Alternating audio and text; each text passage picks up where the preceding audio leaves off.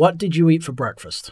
I ate a bagel with cream cheese and lox and coffee.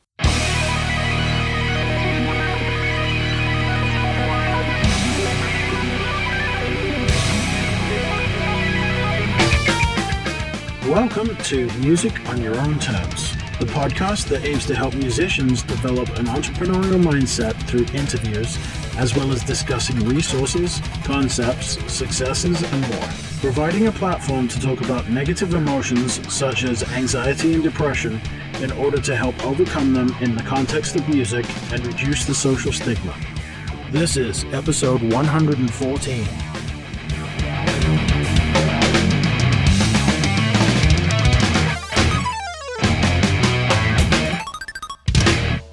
This episode is sponsored by Ignite Your Music Career. You may remember in episode 90, I chatted to Craig Dodge about sync licensing and how he makes a living through writing music for TV, video games, and film. Musicians all over the world subscribe to Ignite Your Music Career and earn more royalties, more upfront sync fees, and more recurring revenue from their music. Whether you're a composer, singer songwriter, band, beatmaker, or instrumentalist, your music can be earning you more money. Internationally acclaimed composer, musician, and music educator Craig Dodge has licensed his music in more than 1,000 TV show episodes, films, video games, and ads all over the world, and he will show you how you can too. Ignite gives you the information you need in a simple, accessible format, and you learn at your own pace. For just $6 a month, you get a video lesson each week on topics related to music licensing, from writing techniques to how to find your markets, and everything in between. You also get tools and activities to build the skills you need to be successful, and each lesson includes a royalty free sound pack to download and use in your own music. The key to success in the music business today is to diversify your sources of revenue. Ignite will show you how. For more information or to subscribe to Ignite, visit the website at terrace-studios.com or click the link on musiconyourownterms.com. This time out, I chat with Stephen Schwartz, keyboardist, saxophonist, and manager of the New Orleans based band The Crooked Vines. Stephen talks about his start in music, going to Loyola University and remaining in NOLA after graduation to play in various bands, then go on to form the band in question. We also talk at length about the music industry, the business of being in a band, and Stephen's experience with sync licensing in writing a soundtrack for a movie. The conversation rounds off nicely as we hear about Stephen's philosophies on life and the experience that prompted his views.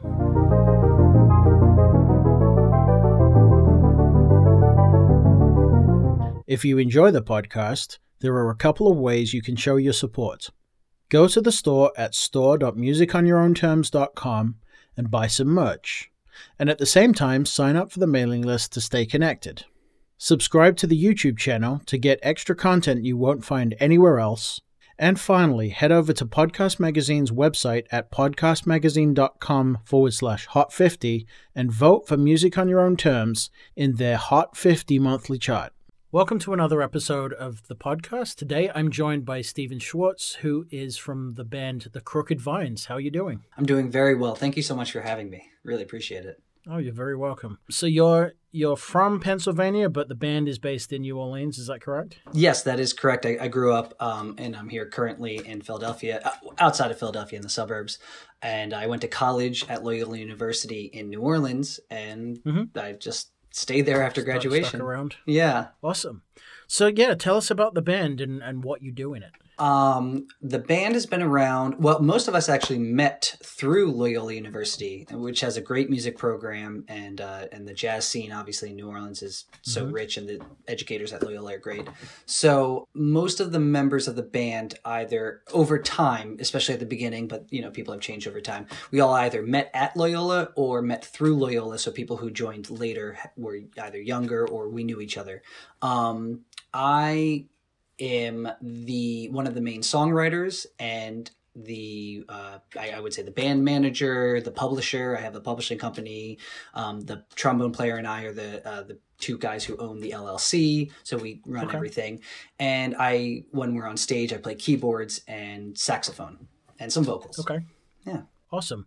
And and uh, you also play a few other instruments, right? I do. I play uh, like I teach. So I teach uh, piano, guitar, and saxophone, and those are the I would say my three main instruments that I play uh, regularly for gigs professionally around town or recording sessions. Um, and then of course, you know, going to a, a school. I did music education and jazz saxophone, so I also learned how to play clarinet and flute and all many instruments. So yeah, awesome. So how how did you get hooked up into music in the first place? What made you want to start, you know, playing and then subsequently uh, go to school for it?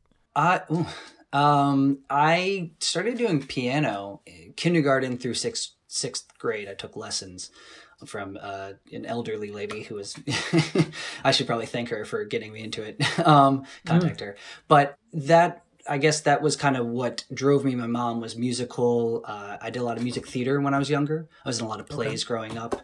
So my household was filled with music. My parents sang. You know, we, we, would listen to James Taylor and they would do the harmonies together and stuff like that. Although neither were ever, you know, professional or even, you know, anything. They were just hobbyists in their own ways. And uh, I had a, I guess, a proclivity for uh, music in general. Um, and I took to the piano. I did that for a number of years, and I was playing saxophone in the school band. So it was just kind of a snowball effect. I, I was just decent at music, and I it was just something that you know I could progress at, and I enjoyed a lot. And I started writing music as mm. time went on, and uh, I taught myself guitar in eighth grade, mostly as a, a tool to meet women, but there it is. Yeah, successful, but um, but also very you know enjoyable. And at the time, you know, I'm growing up in the '90s and the 2000s, so guitar was still a prevalent instrument. It, nowadays, it, I mean, it really it has really moved from the spotlight for you know younger generations. It is not the iconic sought out instrument that I think it once was. Hmm, um, that's an interesting perspective. Yeah, because you know, at once upon a time, if we think about the, the history of music, classic rock. I mean, classic rock is now a moniker that that covers an umbrella of so many genres. I mean, classic rock is now all the way from like the Turtles and Beach Boys to Nirvana and you know right. Red Hot Chili Peppers now, depending on the radio station because time mm-hmm. lapses. Mm-hmm. But the commonality there, of course, is guitar once you start hitting the 2000s the guitar other than maybe some lenny kravitz stuff you know that the idea of the iconic guitarist starts tapering off. Part of that i think is saturation in that all these people grew up with this idea of like guitar was the guitar gods uh, jimmy page and uh, pete townshend all these people that i modeled myself after slash. You know you wanted to learn all their riffs and you wanted to learn everyone knew freebird. And now it's mm-hmm. like well everyone can do that so right. I think the idea of technology production and computer usage has that's where the gravitation has gone towards. Hmm. Yeah, that's definitely not a perspective I've come across because but then again, I'm a guitar player and I'm mm-hmm. into metal and rock and progressive music, so oh I'm God, always yeah. like my my YouTube feed is all, you know, about amps and gear and stuff. So I'm living and breathing guitar the whole time. Mm-hmm. Um, and from you know our gear nerd perspective, it's it's never been more successful. It's never been more prevalent because you know the the, the sales of guitars and gear are just like through the roof. Mm-hmm. And and again, uh, but I have uh, I have heard specifically that it's more of a you know you get the lawyers and the doctors that are looking for that rebirth of oh, I've got the kids have left home and now I need something to do. And it's, I'm sure the number of professional musicians has increased as the planet expands in its, you know, amount of people doing stuff. yeah, but population booms, yeah. Yeah, exactly. But I mean, yeah, I'd never really, given that I, I, I do like electronic music and, and other stuff, but given that I'm very guitar skewed. I think I've never really come across that perspective to say, hey, it's not that prevalent anymore when it's like well, it's like all that I look at. So. I totally understand that. First off, wait, what type of prog uh, metal type of stuff? What, what's your pretty much anything really, but I'm I'm from anywhere from extreme death metal to uh, you know all the way from Pink Floyd. I should say from Pink Floyd, you Oh, know, yeah. the early prog rock, all the Mhm. way to extreme death metal and everything in between. I Oh, that's great. whatever, whatever sounds cool. I would say obviously Pink Floyd, Genesis, yes, those are all ELP. Those are all big for me. Yeah. Um, what do you think of the new Tool album? I thought it was good. I mean, Yeah. I've actually had a conversation with someone like Tool and like Guns N' Roses, you know, Chinese Democracy, and Mm-hmm. You know, there's there's been a bunch of bands that didn't do anything for a long time, and there's this big hype about like Van Halen, for instance. Mm-hmm. That would be another one. Everyone's looking for the original hits, and then when it doesn't happen, it's like, well, you, you've these are new songs. You're not list like Eruption. Mhm. It's not going to be Eruption. There's never going to be another Eruption That- from that Van- Eddie Van. Halen. Yes. But then you listen to the album and you take it for what it is. Mhm. It's awesome. Mhm. You li- listen to the you know Chinese Democracy. If, I'm a big Bumblefoot fan, and it was pretty damn good. Why it took him ten years to make it is ridiculous. He should have just done it and got it out, done with. The Mm-hmm. new Tool album, I think, was more to do with some legal stuff. Oh, it's a fascinating story. I, I know a bit about it. Yes, it's fascinating. I don't know too much about it, but you take it. What I, I had a conversation with my friend, and he said, Mm-hmm. "I don't really get what all the fuss is about." And I'm like, if you look at what was around when Tool first came out, hmm it it was groundbreaking. And this album, it's another Tool album. It's good. Yeah. It's not gonna be the most amazing album that Tool have ever put out because they have this pedestal up here, and they're Mm-hmm. never gonna get rid of that in the in the public eye. But for hardcore Tool fans, it's another great album. Yeah. You know, you just have to take these albums for for what they are. They're Mm-hmm. really good albums. If it's a shit album, it's a shit album. But it's not. You know, they they're just pedestal albums. You know, pedestal bands, I should say. I I agree, and uh, I, I I very much feel that way. Yes, I I'm a big Tool fan, and the new album. Uh, I didn't know how to absorb it at first, and and definitely in the context that you're saying. Well, it's just I mean, hey, they have these things, these milestones, so it's you don't necessarily want to compare. And I do believe that bands, and I want to connect this because. I believe that you had Dweezil Zappa on right recently, and that's going to connect to my band in a moment. I Awesome. believe, yes. Um, but for me, I'm a huge Frank Zappa fan, and I, I've seen Dweezil do the Zappa Play Zappa a number of times, and I also like his individual, his his uh, personal own out uh, music. And the idea is, people do get caught up in the in this concept of they want the thing that they enjoy. It's that consumerism. It's the same thing with uh, uh, movies too, and, and even uh, authors' books. You know, it when somebody creates new art, if they're a success from before, then they're vilified and chastised for being a new person.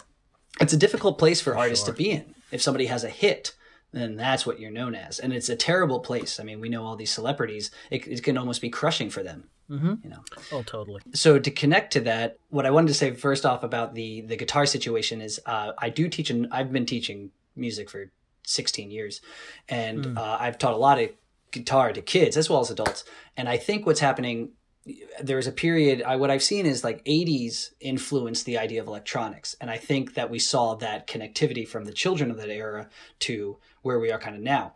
I think that the children in over the past decade or so well they're used to 90s music which was guitar oriented. So i think that we're going to see a resurgence of the guitar and more analog organic music. Because we we kind of saw that with the uh, i guess what would you call it, the, the indie folk stuff of like Fleet Foxes and all that, you know, a bit back and My Morning Jacket. I think we're going to kind of hmm. see some of that come around again. I think people are going to get tired of the really produced, processed, you know, Cardi B stuff. Oh, for sure. Um, Yeah, I mean that that's kind of stuff that I just don't even pay attention to anyway. So I think, but but I'll I'll relate that to the stuff that I kind of listen to in that, and this will go down a, ner- a really nerdy guitar route really quickly. But Mm-hmm. the whole tube amps versus processing Oh, yeah. argument, which Mhm. you know, love tube amps, but on stage the audience will not know. I even did not know like there was this band playing X8s on the floor, which is for people who don't know is a Effects is a very high end processor, and they had Oh, yeah. the Effect floorboard floor pedal. And the only reason I knew it wasn't a a, a proper tube amp is because I actually ju- just when I saw them on the floor, I Mhm. you would never be able to tell from the audience level. But anyway, that I digress No, it's okay. You know, to, yeah. the djent kind of over processed thing Mm-hmm. is you know that's a sound and i i definitely more gravitate towards the kind of real amp more playing with with a little more um feel if you will mm-hmm. I, lo- I love all sorts of guitar players but my favorite ones are the ones that have that uh, really high high musical sentience in their playing Mhm. if that makes sense Oh yeah, and I'm, absolutely. I'm rambling a little bit, but uh, I think that djent thing will go away a little bit in favor of more feel playing at some point. And Mhm. I I, th- I think everything dips and and what you know. it's rises- cyclical. It, Yeah, it really exactly. it, it, it really is cyclical, and I and and we see that in a way. Obviously, there's always a progression, and there's always new. Sure.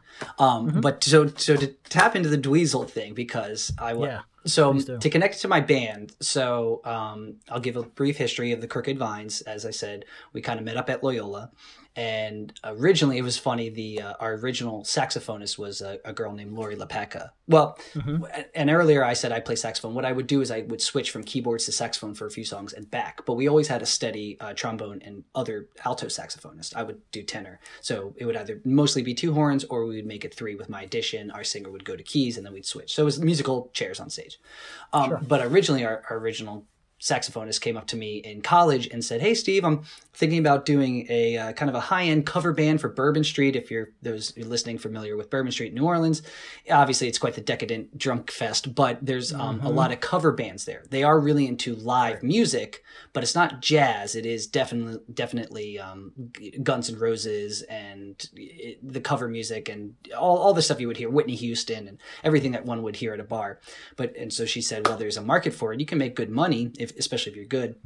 I said, you know what? I'm down. I'm interested just as long as I don't have to do anything. Well, a couple years later, I'm writing all the music and I'm managing the band, booking the gigs, organizing, you know.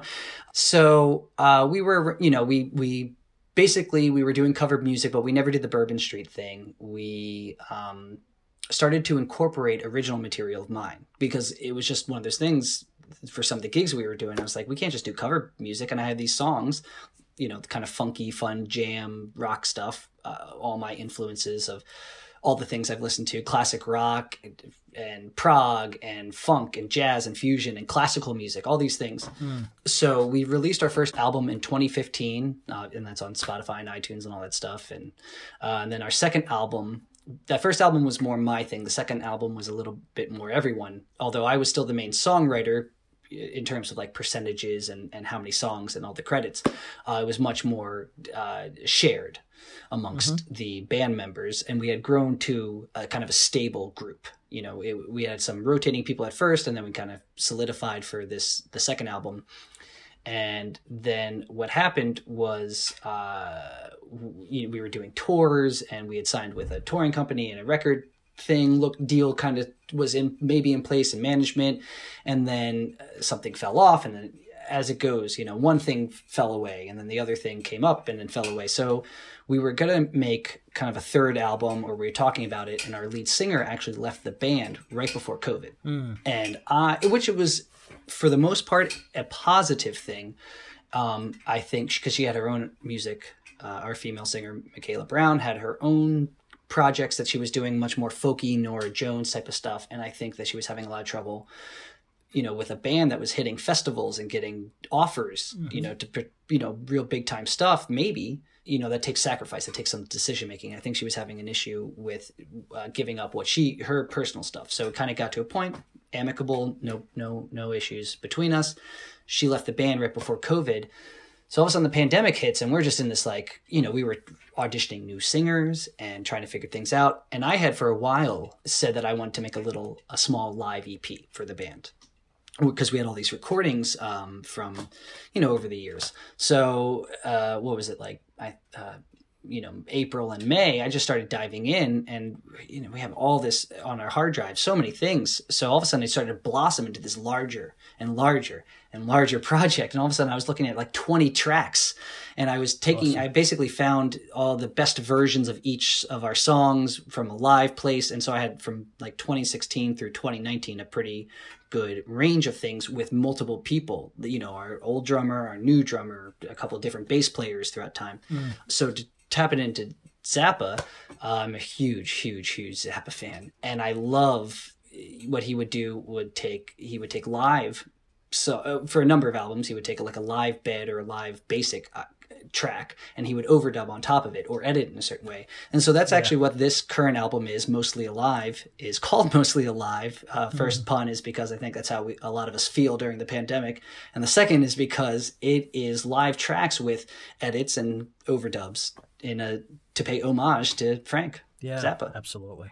Yeah, I've also uh, been a fan of uh, Steve Vai for a long time, and obviously mm-hmm. Steve was part yeah. of uh, Frank's band for a long time, and he did the same oh, yeah. thing with a bunch of his live records. So yeah, that's that's really cool. So what does the lineup look like? Are you still without a singer, or we yes, kind yes and no. We um, what we decided we were auditioning singers and uh, female singers, just to kind of stick with the same, I guess, image or, or something. Sure. And and it, on on one hand they were all great. And on the other hand, it wasn't the perfect fit. But we were kind of saying that we wanted to work with all of them in a way.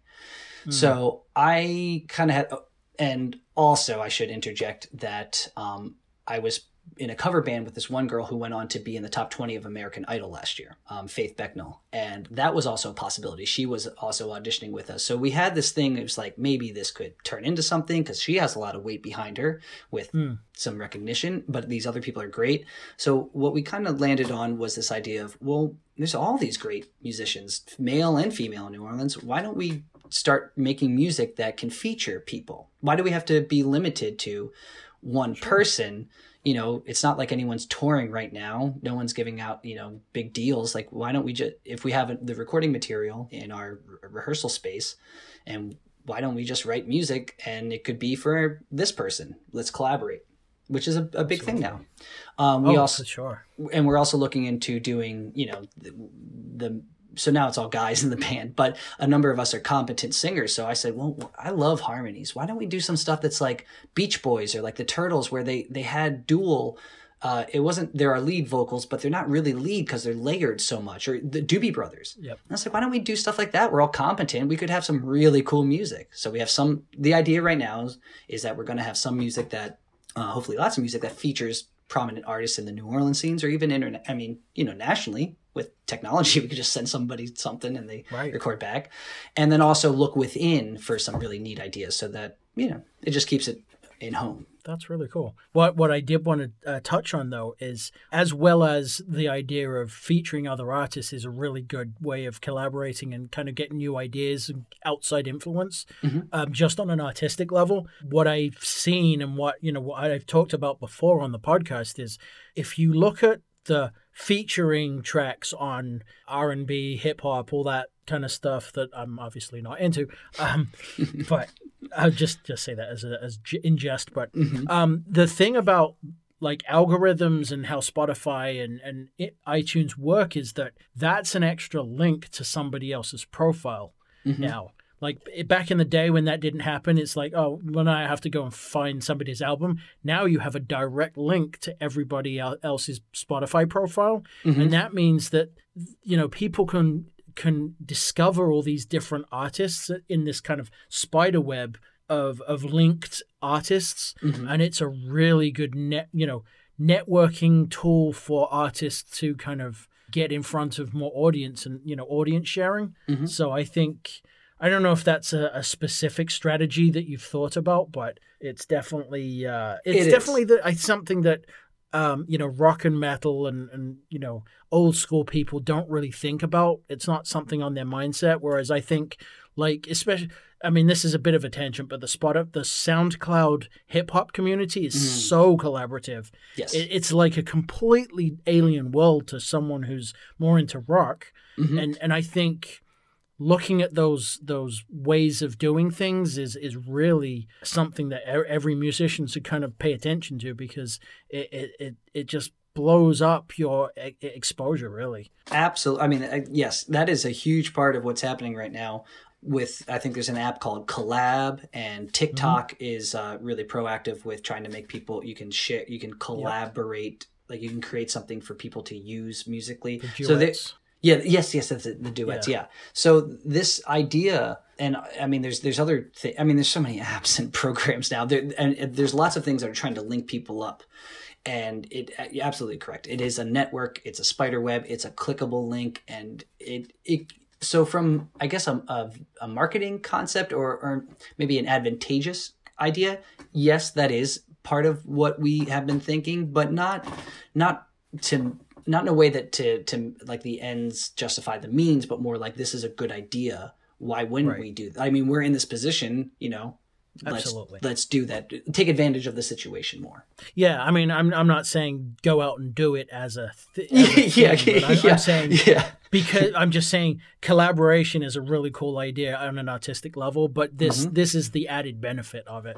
Absolutely. In well, today's we, got, we gotta get world, we so. gotta get you on the guitar. We gotta we gotta get yeah. you to collaborate. I'm I'm down. Absolutely. Yes. Yes. Where did you come up with the knowledge and, and what made you want to manage? Is that did you like do a course on management and the business side in, in school or is this just something that's kind no. of done organically or organically i've just had i've been in this interesting position uh, where i my personality is a, a, I, i've always gravitated over my life to kind of a leadership type of person not mm-hmm. necessarily because i wanted to i just have that type of personality and right. all the bands that I've really had, I have been the leader of. When I, I started a classic rock band in high school, a sophomore year, and it was just one of those things where you know I had my like couple of my best friends were you know okay you you're not even in the music but we need a singer. You're the singer and, and you play bass. Where you know like we, I just wanted to play Led Zeppelin and Who songs and then write some music. And we we had a pretty good band. And the thing was that I realized really quickly within like the first week or two is uh, some people have they don't have the drive they some people need a person to push. They need somebody who says well we, who organizes the uh, the the rehearsal or the the music writing or whatever. And it i mean for me you know i had time in high school so it was a, as a passion. There's just i enjoyed it and i was getting my ideas out there. And we were obviously writing things together but i was a push. And then in college i was having more of those types of things in school realizing, I guess, as you grow up, that it's funny as you get older, you realize that a lot of our traits and personalities are really just eh, exaggerations of all the kids that we met when we were younger. Like everyone is just everyone who they were in the past. They're just they have to put on adult clothes now and do shit. Hell, damn, adulting sucks. yeah, I know. Yeah, it's a verb so, now. I mean, um, I want to be kind of devil's advocate here, mm-hmm. and, I've been in that situation before. What at what point do you kind of, or, or how do you not get frustrated to the point where you just quit because somebody's not doing enough? Like, how how do you manage that? Because I I've definitely mm-hmm. been in a couple of situations where it's like you know, instead of it being, oh, I can do this, this, and this, it becomes, great, I have to do this because this guy's not doing his part or, or she's not doing her part. And it's like, h- how do you manage being the leader and, you know, when you can't delegate because either not not to say that the ability isn't there because that's a different thing but just the willingness to do anything other than their play their instrument let's say that's a great question it comes down to the investment, the uh, the emotional and intellectual investment that you have in whatever you're doing. So mm-hmm. uh, for me, with the various bands I've talked about, they just ended up revolving around things I wanted. Mm-hmm. I wanted to be the lead guitarist in that high school band. I didn't want to sing if I wanted to sing, I would have pushed for a situation where I sang, but I didn't. I wanted to play guitar. you know, I wanted to push some of my, my music out. I went, I did a, a, project. It was kind of like a Primus uh, thing in college awesome. called Scuba Steve and the Aqua Squad, which is it is available under my name on Spotify and iTunes. I made a profile. I did a soundtrack um, for uh, my friend. He's a filmmaker. Well, now he's a he's a podcast guy, but but for, he works for NPR. He does um, Snap Judgment, okay. so he's like a like he's like a journalist podcast mm-hmm. kind of guy. And um, but he used to he used to be a filmmaker, so I made a, a, a, soundtrack for him. And I do under Stephen Schwartz. There is it is on Spotify and iTunes. You can listen to a very busy man. Which the Crooked Vines technically recorded, but it's not under our name. And it does have a okay. song sung by our lead singer called Hang Up the Phone, which is pretty poppy, but it's not under our moniker. But I also had these songs called from Scuba Steve and the Aqua Squad, and they're up there too. It's uh, I think it's the Lost Tapes of Scuba Steve, but we used to call it the uh, best of, um, or greatest hits or something. Anyways, but it was it, Neon Nipples was a song, and I don't know, very primacy. That's very za- That's very Zappa. Oh, oh yeah, yeah, yeah, uh, yeah. Divine Bovine, and uh, they, they, they, were they were fun. You should check it out. So you, Yeah, I think you, will. I think you'd like it. They're very fun. They don't get any streams, but I just put up there for funsies. Um, anyway, so th- the end of that was for me to have a lot of fun and the uh, bass player on those songs, uh, my my buddy Dave, he uh, he also like we had a joint idea. So to answer your question, I've been in other projects where I didn't care as much, and some people I could tell just walking into the situation. I've been in a few, especially in New Orleans. There's lots of little bands, and everyone kind of plays with each other. And I've been in many little projects where somebody was like, "We're going to do this, we're going to do that." I walk in, and I could tell there's none. There's there wasn't really that that one person who or or two people who really wanted to make it happen. And I personally was not going to step up because I had so many other things on my plate, and it and I didn't have any uh, gain to get from it Sure. Or if there was gains to be made they would i mean so much more investment would have to be. So i, I know that's a little business like and a little cold but that is sometimes an important way for me of thinking about how you spend your time and energy. I have a real big, big thing about you know in life we're we, uh, we're born we have time and then we die. The time that you have you don't know. So i think our one of our only commodities in this world is time and how you spend it right? I mean everything else is kind of like fiat money crypto whatever it is you know th- those things are are almost irrelevant to the idea of time. And so and then that's connected to energy. So time and energy are really important commodities or you know expenditures that we can we can give or you know mm-hmm. take. So that that's that i hope that answers your question. In my mind if i guess to wrap that up if something is not worth the investment or the gain then you know, I, and I've certainly been the person. I was playing with uh, Water Seed, which is a pretty big New Orleans band. I guess technically I'm still in them. I joined right before the pandemic, and we did these great shows, and we were going to play at Jazz Fest on Congo Square stage and French Quarter, and we were go, going to go on tour, and they were, you know, with a record company, and all these things were happening. The pandemic happened. And I was the second keyboardist. Now they are, you should check them out. Water Seed. It's a killin', kind of like jazz fusion type of band. Little weird, uh, a lot of you can tell there's a lot of like Parliament and George Duke in Okay, there. cool. And George Duke, I know from the Zappa years, but George has, you know, quite, I mean, that guy's got like 30, 40 albums or something. So, so they have this like really fun uh, vibe and just like great music. But when the pandemic hit, all the gigs went away, right? So they were asking of me, you know, I was, I was afraid about COVID and they were asking me to basically show up every Monday, no pay, just to rehearse and I had a couple instances where I tried to like put some of my own, you know, if I'm sacrificing some, you know, my time, if I'm not getting compensated, then you're taking my time and my energy. I'm learning your music, so I want to have some say. And they kind of um, poo-pooed me a little bit, or they said, "Well, if you're going to have a say in this, you have to be all in." I said, "Well, that's that's really intense." So I, I was definitely the, the guy in that situation where I was like, okay, I guess I'm just the keyboard player. You just tell me where to be, man. I'll play it. You just tell me what to play and where to do it, and I'll do that. Right. Awesome. Yeah. Thank you for sharing that. Yeah. I, I mean, I, I think maybe, you know, hindsight's 2020 and maybe my issue was putting my all into something where I kind of expected other people to follow suit and it just didn't happen. And then, and that, and that, you know, fit into the podcast and, and things like being mindful of what you're doing uh, on a business level and just things didn't make sense that were happening, so it didn't happen. Mm-hmm. And I could see why. So I now I can bring that information and say, all right, well, this is how this is what you should do. This is what you shouldn't do. Mm-hmm. So good good learning experience. So speaking of I mean speaking of soundtracks a little bit, I know one way that people are starting to supplement their income and maybe may, make an income and something I've definitely been pushing on the podcast is sync licensing. Mm-hmm. Is that something that you've explored? Yes, I um, have submitted to AudioSocket, and uh, there's a couple others out there. They haven't accepted what I've submitted yet, but I will keep trying. I also know that there's. I'll say this for anyone who's listening: you, your you reap what you sow. Your proactivity will get results, and I am very aware that if I were to be very pushy because essentially what i've discovered is anyone else who's in the music businesses like especially old school mindset there's a you know the publisher and uh all, you know the record companies and labels and they have these people who you know in different divisions Well, yes, they have contacts, but they just got a lot of those people just got those contacts by knocking down doors. Yeah. And they established a contact list. Booking agents are that's a big field of that. They basically just, you know, unless they it's really corporations or companies that are interacting with each other, if it's like person to person, they just knock down a bunch of doors. They sent out, you know, for this press release for this our most recent album Mostly Alive, which I contacted you about. You know, it's just me Right. I sent out like 140 emails one day, you know, like a press release thing, and, and you were separate because of uh, Instagram. But still, I did that. And have I netted seven, eight replies? Yes.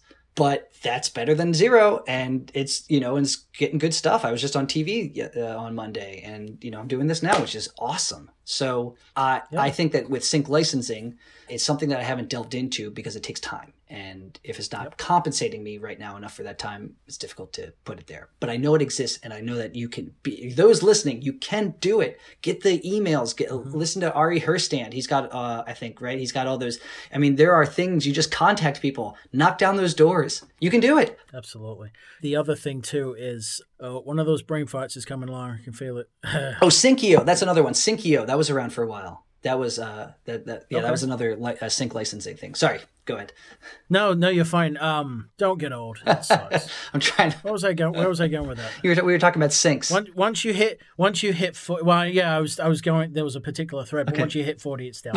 okay. so no, uh, what I was going to say is that the the beauty of sync licensing, in, in in from my perspective, is you know, as an artist, you're always kind of tweaking a recording Mhm. Oh, yeah. and figuring out oh I what if I put this bass line on here? What if I put this effect on mm-hmm. this? The thing uh, the thing I've learned about sync licensing is because there's so many different cues in you know let's say it's a video game for mm. instance you're going to have to have variations on a theme for different areas of the game Absolutely. so the fact that now you you know it, it's like a if you're trying to record your album, it's a curse to say, oh, I, I what if I tweak the bass here? What if I tweak this snare? Mhm. If you've got like 10, 20 different versions of a mix, instrumental version, there's a horn only version, there's a very stripped down acoustic version. Mm-hmm. That's actually a really, really good thing for sync licenses because it means you have 20 different tracks that you can submit instead of just one mm-hmm. final, you know, one final mix. So the only downside I can see is the fact that you have to buy more hard drives. But if you have the ability to have the data, then go for broke and just like do whatever you want to that mix mm-hmm. and, and save it as version 1 through 20. Mm-hmm. And then you can submit that to the whatever licensing catalog mm-hmm. and you might get lucky that way. It's a, like you said, it's a numbers game. Yeah. It- and, and in that way, it's the same. It's a numbers game because now you've got more exposure with all these library tracks mm-hmm. rather than just one or two, and you're more likely to pick something up that way. Have you had much success with sync stuff? Haven't started yet, so Get into it. it's on my list. I will. It's definitely on my list. It's you know, it's it's like everything else. Life happens, and unless you make your time, you know, carve out some time, it just doesn't happen. So yes, I fully intend to, but have not started yet. Absolutely. What you said, what you said, uh, sparked a memory in my in me of, and I will say that I do have that sound. The soundtracks I've done for my my one friend, and one of them's on online. Yes, we had like there was a piano version and a saxophone version, and um, you know we had multiple versions of stuff ex- for the exact reasons that you said. Soundtracks uh, for film and for video games are very similar. They need variations. Absolutely. So you can think about any video game you've ever played, like The Last of Us, and there's that you know that you know the, the theme of The Last of Us, and then you hear it when you're elsewhere. You're just wandering the countryside, but it's a little different. So yes. It's like a Devin Townsend album. Yeah, yeah. So uh, a friend of mine, he's the drummer for Naughty Professor, which is a pretty big time band in New Orleans, and we went to Loyola University together. And we we actually brought the we brought the pep band back while we were at college, which was a lot of fun for the basketball games. But there hadn't been a pep band since the '80s, so it was it was a, it was a really good time. We got paid and ate pizza and watched basketball and played music. And I remember we were sitting there, and uh, he was a year younger than me, and we were talking about scholarships. Loyola has some really good programs.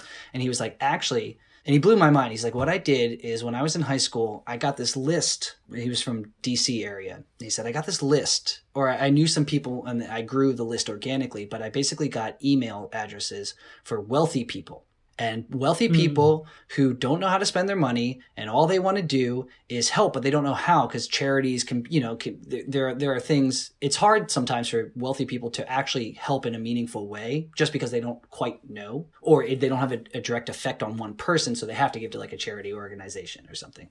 So he emailed, he said, he said, I sent out like 150 emails and all it took was one very nice lady to say, I'll pay for your college Wow. paid for his entire education. He goes, all I do, and she's awesome. And we have dinner a couple times a year. She takes me out to dinner. She's my sponsor. I said, holy shit, dude, that blew, that blew my mind. Yes. So, well, you know, I'm like t- t- 20 or something, and somebody tells me that. I was like, I, ne- I didn't know you could do that. I didn't know you could game the system like that. And from then on, I was like, what else can you do like that?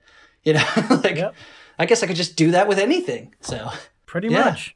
I mean, that, that's game. how startups work. Yeah. So, I mean, that's the thing. I, I uh, that that's a very good point. I do know, and it's very few because people don't have the mindset. But there, there are definitely musicians who've gone to seek fun, you know, s- seed money Mm-hmm. as a business, just like a technology or a software firm does, and said, "Hey, if you give me this amount of money, then you know I will give you X return on your investment over this amount of years." It's the exact same thing. I think the problem is that music is such a non-tangible thing, Mm-hmm. whereas a piece of software or an invention is a tangible product. Yes. But but again, it's still uh, you know the the the legitimacy of a piece of software or a um, a physical product is only as good as its actual marketing. Mhm. You know, it has to work, Mhm. but so does music. So if it's if it's uh, you know it, it you know music is so subjective that I think any music could be successful with the right type of marketing. So the the idea stands that you could seed your project with with an investor, Mhm. but musicians don't tend to think like that because they don't like selling. They don't, and it's often difficult. We we did a Kickstarter for our second album, and it was a huge success for us. I mean, I mean, we only raised three or four thousand dollars, but um, I mean, we had big contributors. Some people are doing 200, 300 at a, at a time, you know, from certain families, Yeah. and uh, it essentially funded the entirety of that second album, which was much more professionally recorded than the first. The first was a little more ragtag, and the second was like you know at word of mouth studio with uh, David Farrell and Tim Stambaugh, and David has like six Grammys, and you know like we we did like a thing the second time around. Nice. Um, it's a great sounding album. A little bit, I think, some of the edge that you can find in our new, newest album, mostly live, which obviously is a little more live, but some of the edge from the first and the third album were missing in that second. But the polish of the second is, you know, definitely a higher quality. But we did, we did that Kickstarter because lots of people are doing the Kickstarter and the GoFundMe for bands. So there is an element there, but it's difficult. It's hard because, like you said, it's a non tangible product other than like the CD and like I guess having it on your phone. But uh, art art is uh, ineffable in in a way that we it is difficult to seed. But I'm going to do a plug. We have started a Patreon account for the band. We just started it. We had our the new album as early early access on there when we launched it like I guess a little over a month ago. Um, now that the album's uh, you know public, we have there's going to be a bonus track album. I have liner notes. I did a bunch of behind the scenes vlogs, and we plan on releasing you know live uh, videos from the rehearsal studio and new singles that are exclusive to Patreon. So we are going down that route. Um, I'm not sure if you're familiar with Patreon. I, I'm familiar with it. For the podcast, I have one set up, but I haven't really done much with it. So, do you have any tips for musicians that are thinking of doing Patreon? The well, I just got into it, so I can't say too much. We only have a few supporters, but I will say this: I went into it with the mindset that I didn't care if there was zero or a hundred. I need to at least for the next six to eight months treat it like there's a hundred people in there. So my attitude has mm-hmm. been: I need to create content regardless if anyone's consuming it. And so that's where we're kind of at. I've been doing things, and I have plans to to make more and I, I plan on putting energy into it in a positive way and I hope that it yields returns in you know maybe a little less than a year to a year. I'm gonna reass- we're as a band are gonna reassess. We already have uh, one person's a hundred dollars a month. You know, like somebody yeah somebody else. Uh, That's fantastic. Yeah, everyone else is like five and three, but you know, but hey, Every little helps. Oh my god, it really does, and it, it and it feels really good. I know that they know me, like we know each other, and they're they're helping a basically helping a friend or, or something. But um, but you never know, you know who who comes at it next. So I guess if I had advice, my I think the mentality of it is don't think that you're creating you're not creating a demand wait you're not creating a supply because there's demand you're creating a supply with the hopes that one day there will be a demand absolutely yeah it's just like just like playing a gig play your best whether it's one person in front of you or a thousand people absolutely it's the same exact thing yeah. it's just a different platform yeah absolutely and for me i've landed on something I've always known this, but I've been able to better articulate it lately is that I make it for me. And I can say that without any, mm-hmm. I do it. I mean, I made this most recent record, I made that for me. And I didn't care. I knew that I was going to release it in some capacity and that people would hear it, but I didn't make it for other people. And I, and, and I don't mean that to, to say that I don't, I don't care if, I, that I don't want other people to hear it. I have realized that I need to be happy with what I make because no one else values it the same way I do.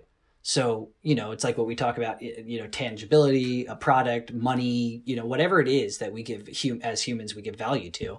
Art is difficult to evaluate. And I mm-hmm. need to believe in what I've created and love it. And for, I've also realized like, okay, whatever, if I do it, I need to do it for me. So it's the same thing on stage. You're absolutely right. Play the best you can for one or a hundred people. And my underneath of that is because I like playing well. Like I like being a good player. I like making good music with the people I'm on stage with. I would feel very bad about myself if I didn't do that. So then, and then I can put it beyond that and say, and I'm also obviously performing for people because that's part of the gig. I'm performing for you. So it's, it's a weird thing. Like I do a lot for myself because I'm also doing it for you and I need you and you need me. It's a weird symbiosis. totally. I know this weird. Sorry. One one last question before we move on to the the regular questions. I do. Sure. Have you done any corporate gigs? Um, uh, yes and no. I have definitely done that with other bands. Like cover, I've been in a number of cover bands that explicitly do cover bands. The Crooked Vines. We've done a few engagements. We we've been hired for weddings, but luckily the people who hire us for weddings uh, also want us as the entity that we are. So obviously we'll do many covers because you know especially in new orleans like we'll play on frenchmen street which is like the bourbon street that's for like real artists i guess and so you still but you're still playing three hours so you got to play a lot of covers to keep the people in you're getting paid a percentage of the bar plus tips so we grew up you know our band was formed through the the fire of playing three and a half two and a half three and a half hour gigs and you have mm-hmm. to do you know, you got to do the Bill Withers covers, Use Me, and you got to do, you know, Beatles, and you got to do this stuff. Um, so we know them, and we can do it, and we do them for weddings, but then we'll do our original stuff. The I we have been hired for some, I guess, corporate events, I suppose, and we have a hundred percent done original material because that's what we said that we are going to do, and I didn't care. I was like, okay, we're doing our song, like fuck them, and uh, they liked it, you know.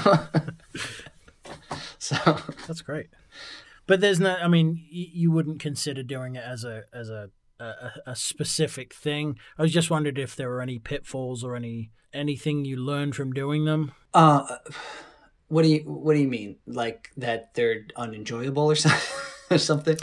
No, I mean you're basically you know obviously wedding bands can be very lucrative, but yeah. also they're they're very.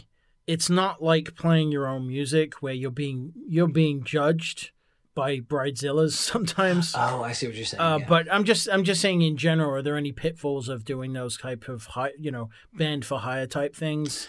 Uh, with okay, great, I understand. With my band, the Crooked Vines, no.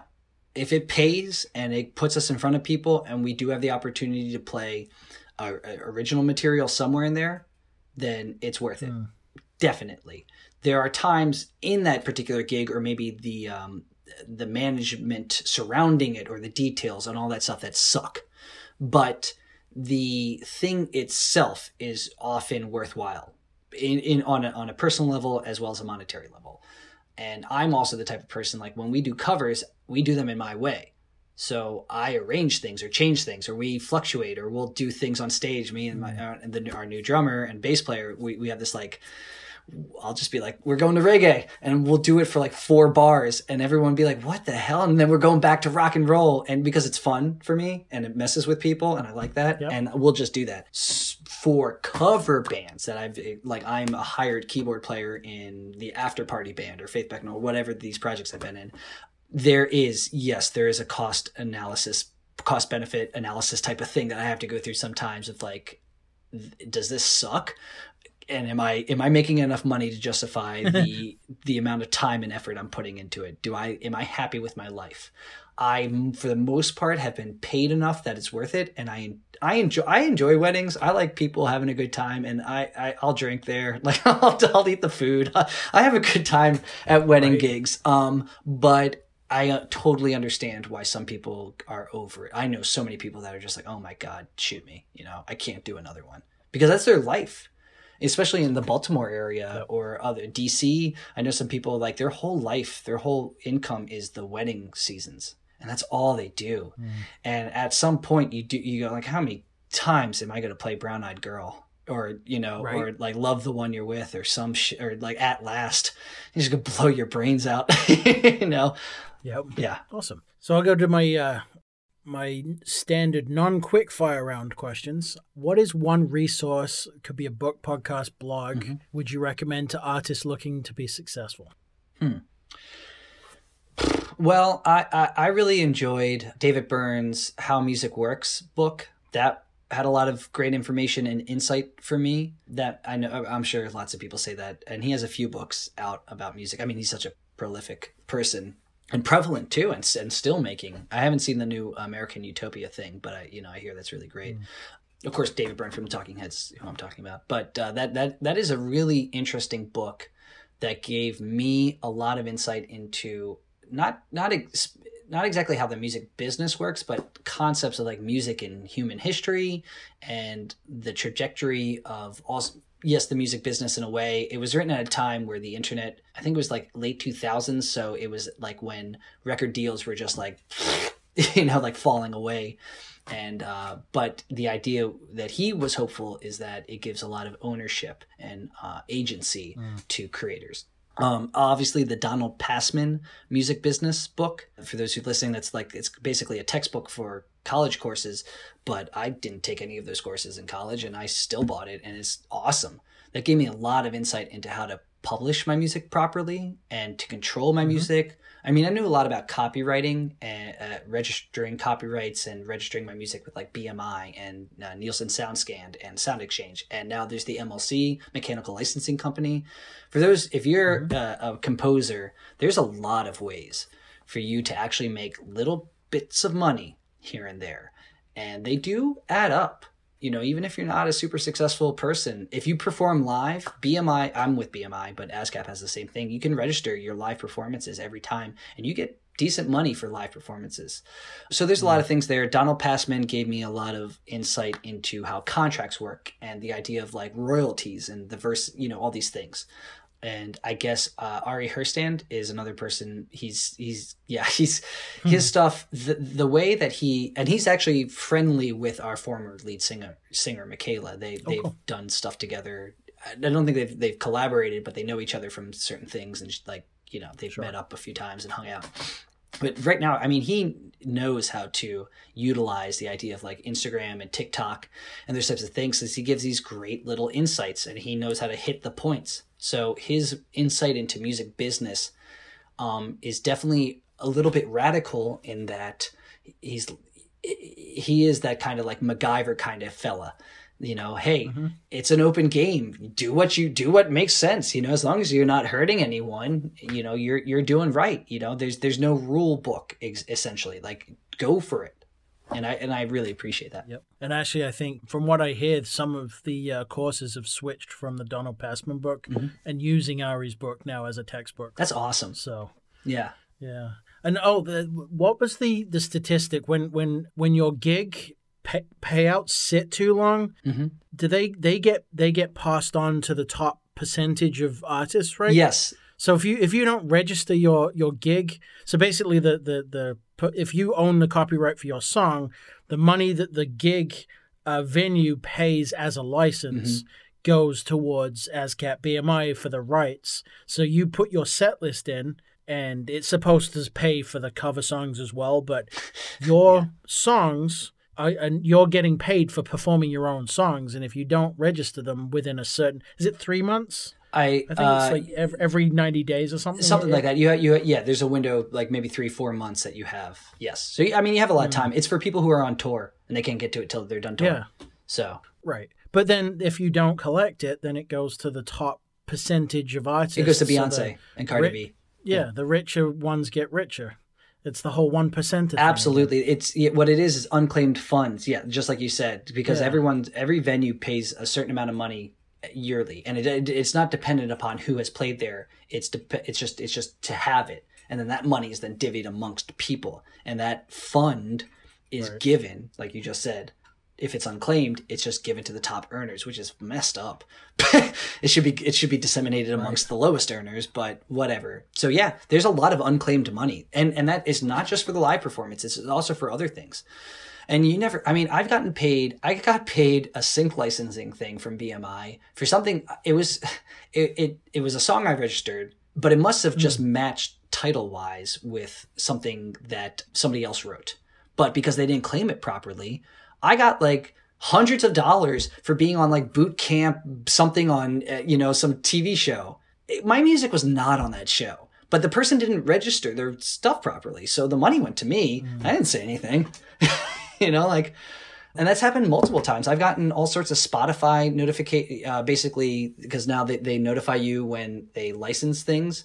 And I've gotten all sorts of stuff that it just happens to have crooked in the name or Steven Schwartz or like the right title. So I get paid a little bit just because I registered properly or I did the correct copyright or whatever it is. So I think the lesson for people is make sure all your T's are crossed and your I's are dotted and everything's correct. every time, yeah. submit every single piece of thing that you can get hold of. So cool. What is a pe- one piece of advice other than that? That would be a great piece of advice. But one, what what is one piece of advice you would give a musician looking to make a living from music? Uh, don't. um, but That's fair. I think I I saw a great meme. It said it was somebody playing guitar. It says "practice makes poverty," but uh, um, the, I what I uh, that being said, I think you one would a person would have to decide: are they a musician or an artist, or are you a, a, a bridge? I've been both. I've been a musician for hire, a freelancer, and I've I've been more that and I've also been both an artist with my own thing and a freelance, and I've also been an artist. And the whole time, I've also been a private music teacher. So I think the industry is changing, and you need, if you want to be a musician, you need to live somewhere where you can get gigs. You have, if you need are freelancing and you can get gigs, you have to be good enough to play those gigs. So you have to be proficient and have the chops, and you have to know people and be pretty amicable and market yourself in a way. I mean, not whore yourself out, but you have to be like networky and all that stuff. And you have to be willing to play music, and that is hard. I think that a person could. Some people love that, by the way. I know people who like love that life others i i was a little more ambivalent towards that life. I am much happier having some sort of income that's a little more steady from a side gig that i can kind of take or leave which is what freelance teaching music is for me and making art making music that is my own or or maybe somebody else's original music but whatever. That to me is like an investment. I'm banking on that elevator ride. If i'm playing cover music or i'm just playing with other bands most likely I'm not going to catch that that draft up.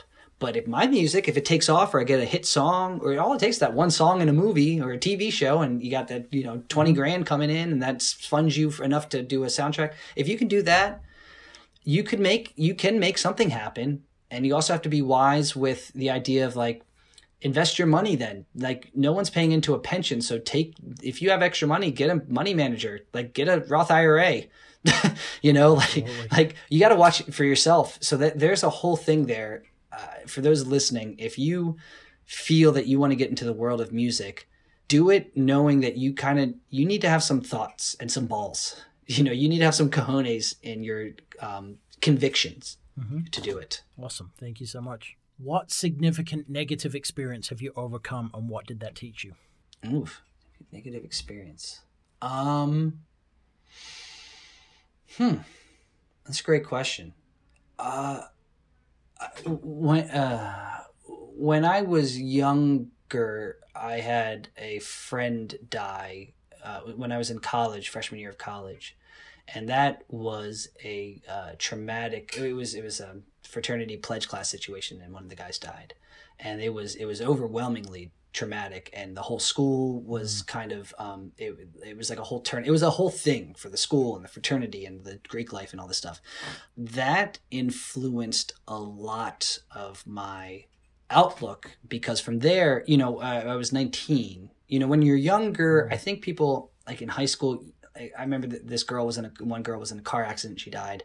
So you have these like when you're younger you know sometimes like a grandparent dies and that's kind of that's natural you know i mean like it's, it sucks but death is a part of life and you have these like kind of natural stepping stones or an uncle or something. Like we all everyone in our lives we all have like we encounter death early on enough but what starts happening is as you get older you start encountering death in your own age group mm-hmm. which starts to become very bizarre when especially when you're younger. It's like crazy because you know you're kind of promised this i like everyone's promised this like life you know we're, we're kind of taught oh you know hey life expense expectancy is up you know to 90 or 85 or whatever it is. So you think you make plans too. You have ideas and hopes and dreams.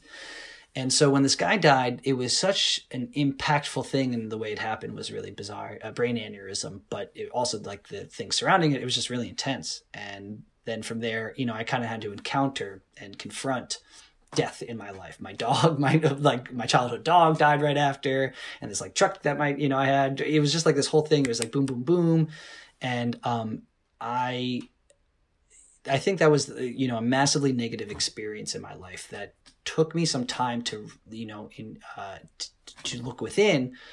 Uh, and face my own mortality in a way that I hadn't before. It wasn't a freak accident. It wasn't uh, a drunk driver. It wasn't, uh, you know, a slippery, icy road. It wasn't a fire. It wasn't something like crazy that just shit just happens. I mean, it was. It was a brain aneurysm, but that kind of the thing, it was like it could happen to anybody. Absolutely. I was like, whoa. You know, I guess, you know, like somebody could, a drunk driver could hit you at any time or you get struck by lightning or, you know, whatever. All these things can happen in our lives. Um, but a lot of times we feel that we have agency over it. Like, you know, that we made a mistake. You know, I, I messed up. Oh, that's that's why that happened. Or that person, oh, they, they fucked up. They they did something and so now they're dead. But this guy just and he's 19 so that was that was a huge thing for me and um, i would say that that influenced a lot of what i do in in in my viewpoint of life. So I, I, I hate to I hate to fall upon like cliches like live each day like it's your last because one shouldn't one should plan for the future. You you need to think about what's what's ahead of you. And if everyone lived each day like it was their last i don't we wouldn't have much going on. Be a pretty unproductive world. Um Potentially. yeah. But i think that everyone needs to embrace and cherish you know i, I try to wake up each day and I, and sometimes i'm grumpy because i had to set an alarm for something and then i go well i'm alive it's a good day Right. that, that's an awesome answer. Thank you so much. What major positive experience has given you the push to follow this journey? I should have. You're just. I should have seen that one coming. Which is the negative one. Hmm. That that that's a tough because I've had I've had a lot of wonderful positive experiences. I've had a lot of really uh, wonderful support from my parents um, and my family. Like really, very much so. More.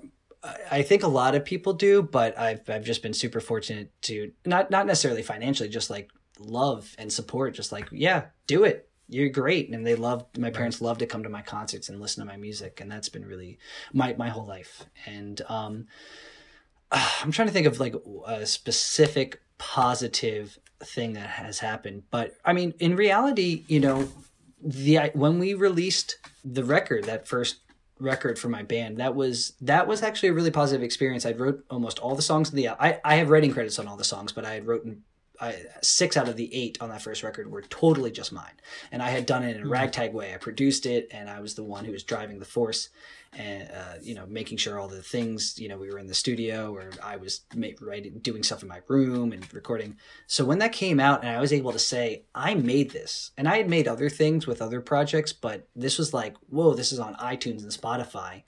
I don't, I didn't even care if anyone listened to it. It was just like, holy shit, I, I made that happen and it's there. And I have autonomy, you know, like we, you can do DistroKid and CD Baby and all these things. So you can, I mean, there's so many avenues that you can just make it work now. so that was such a uh, I guess that was a really positive experience of just being like, I did this and people like it and we're getting hired. and then um, playing at French Quarter Fest that first time a few years back um, for like 1,500, 2,000 people or something, you know, and playing music I wrote that people who never heard it before, but the chorus was catchy enough that they could catch on by the second one, so they were singing along. Uh, whoa, what? You know that that was really stunning. I think. Hmm. That's fantastic. Final question is: What does music mean to you? uh, music. I think of it in shapes and colors a lot of times.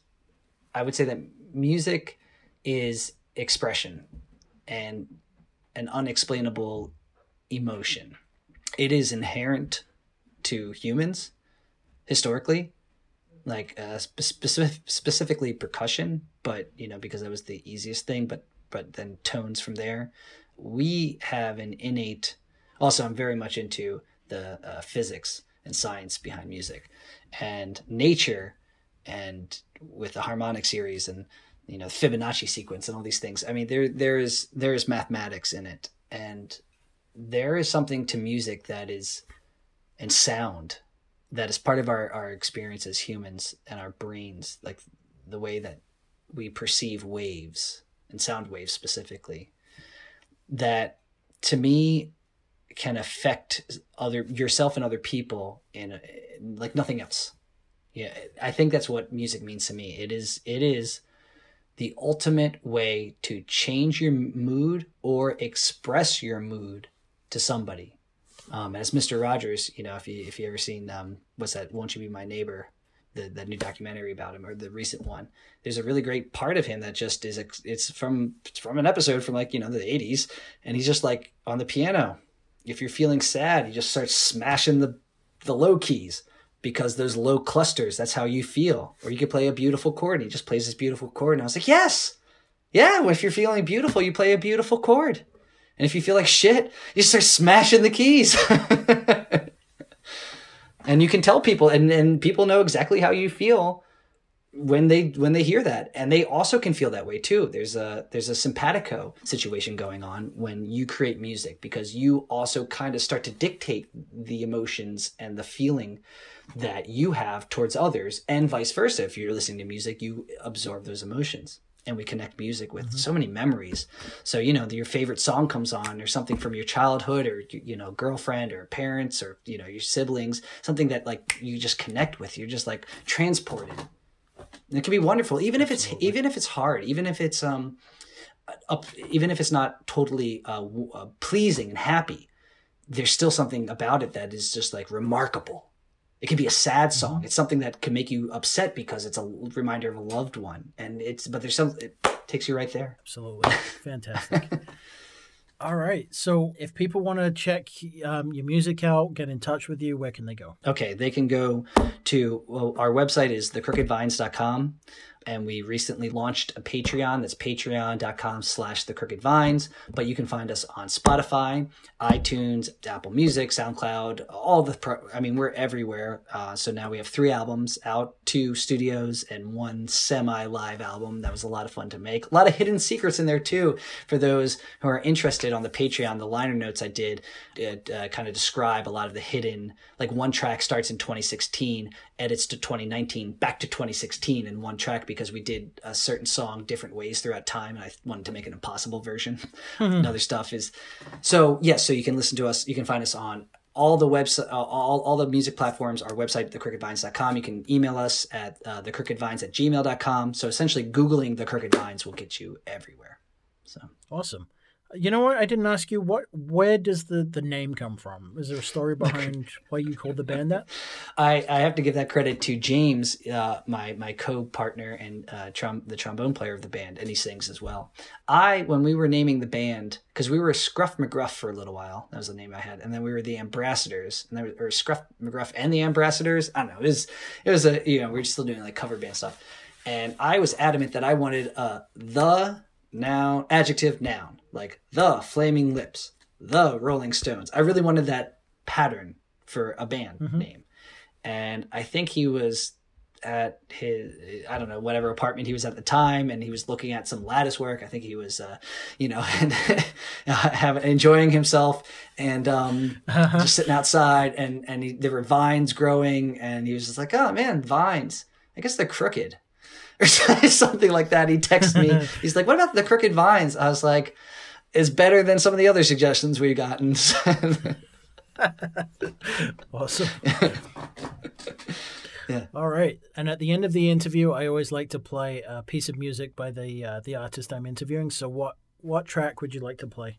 Uh, from the new album, I think uh, I, I, sent them to you. You got them right. Um, so uh, I should have done. Yep. Yeah. So um, move would be the uh, I would say the, uh, the kind of the the radio hit, I suppose, if there was you know that's the one we're pushing for radio. Although if you want something a little more he- hard and heavy, Coffee Stains is interesting. But so I would say yeah. Either or. I mean, it, that's totally up to you. Let's do move. Yeah, move is do move. Yeah. A- a- any uh, stories behind that?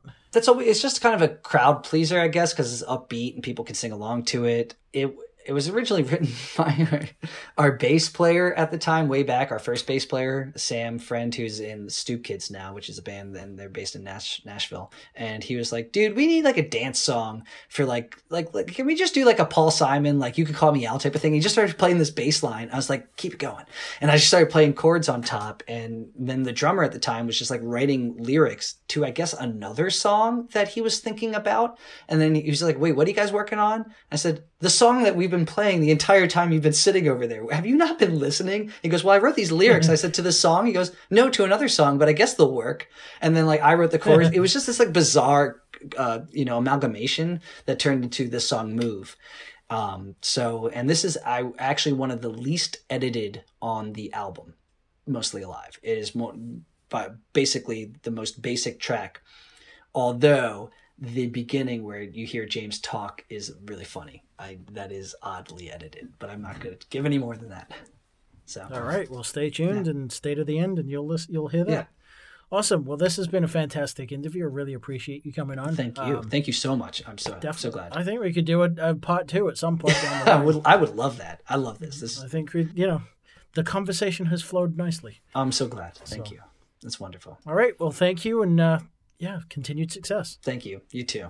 Thank you so much for listening. I'd really appreciate it if you would leave a review on iTunes or your favorite podcast platform, as this really helps get the word out about the podcast so that other musicians can benefit from the awesome knowledge that my guests are sharing. The more the musicians community collectively learns, the stronger we will all become. A rising tide lifts all ships. Sponsored by the Skinny Armadillo Printing Company in Fort Worth, Texas, offering screen printing, embroidery, laser engraving, and a range of other services. Go to theskinnyarmadillo.com to learn how they can help you get your merch business to the next level. Keep pushing the needle, be excellent to each other, and may the Schwartz be with you. This is The Crooked Vines with Move. Y'all ready to get up with us? No, no, no, no, no, no, no, no. I said, y'all ready to get up with us? I want to see some people moving.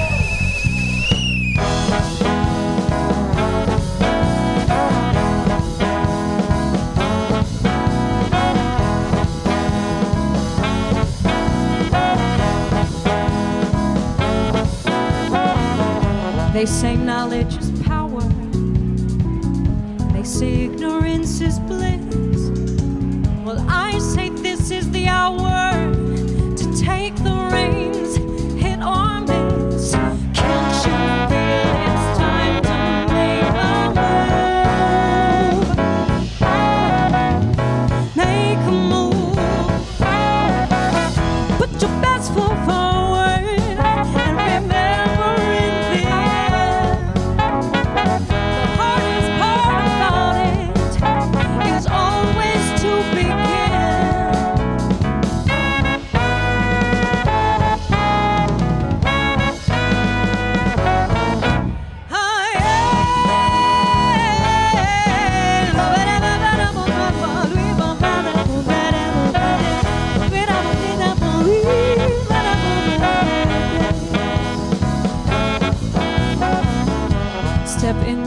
threshold, the first step on things. The walls seem way too high.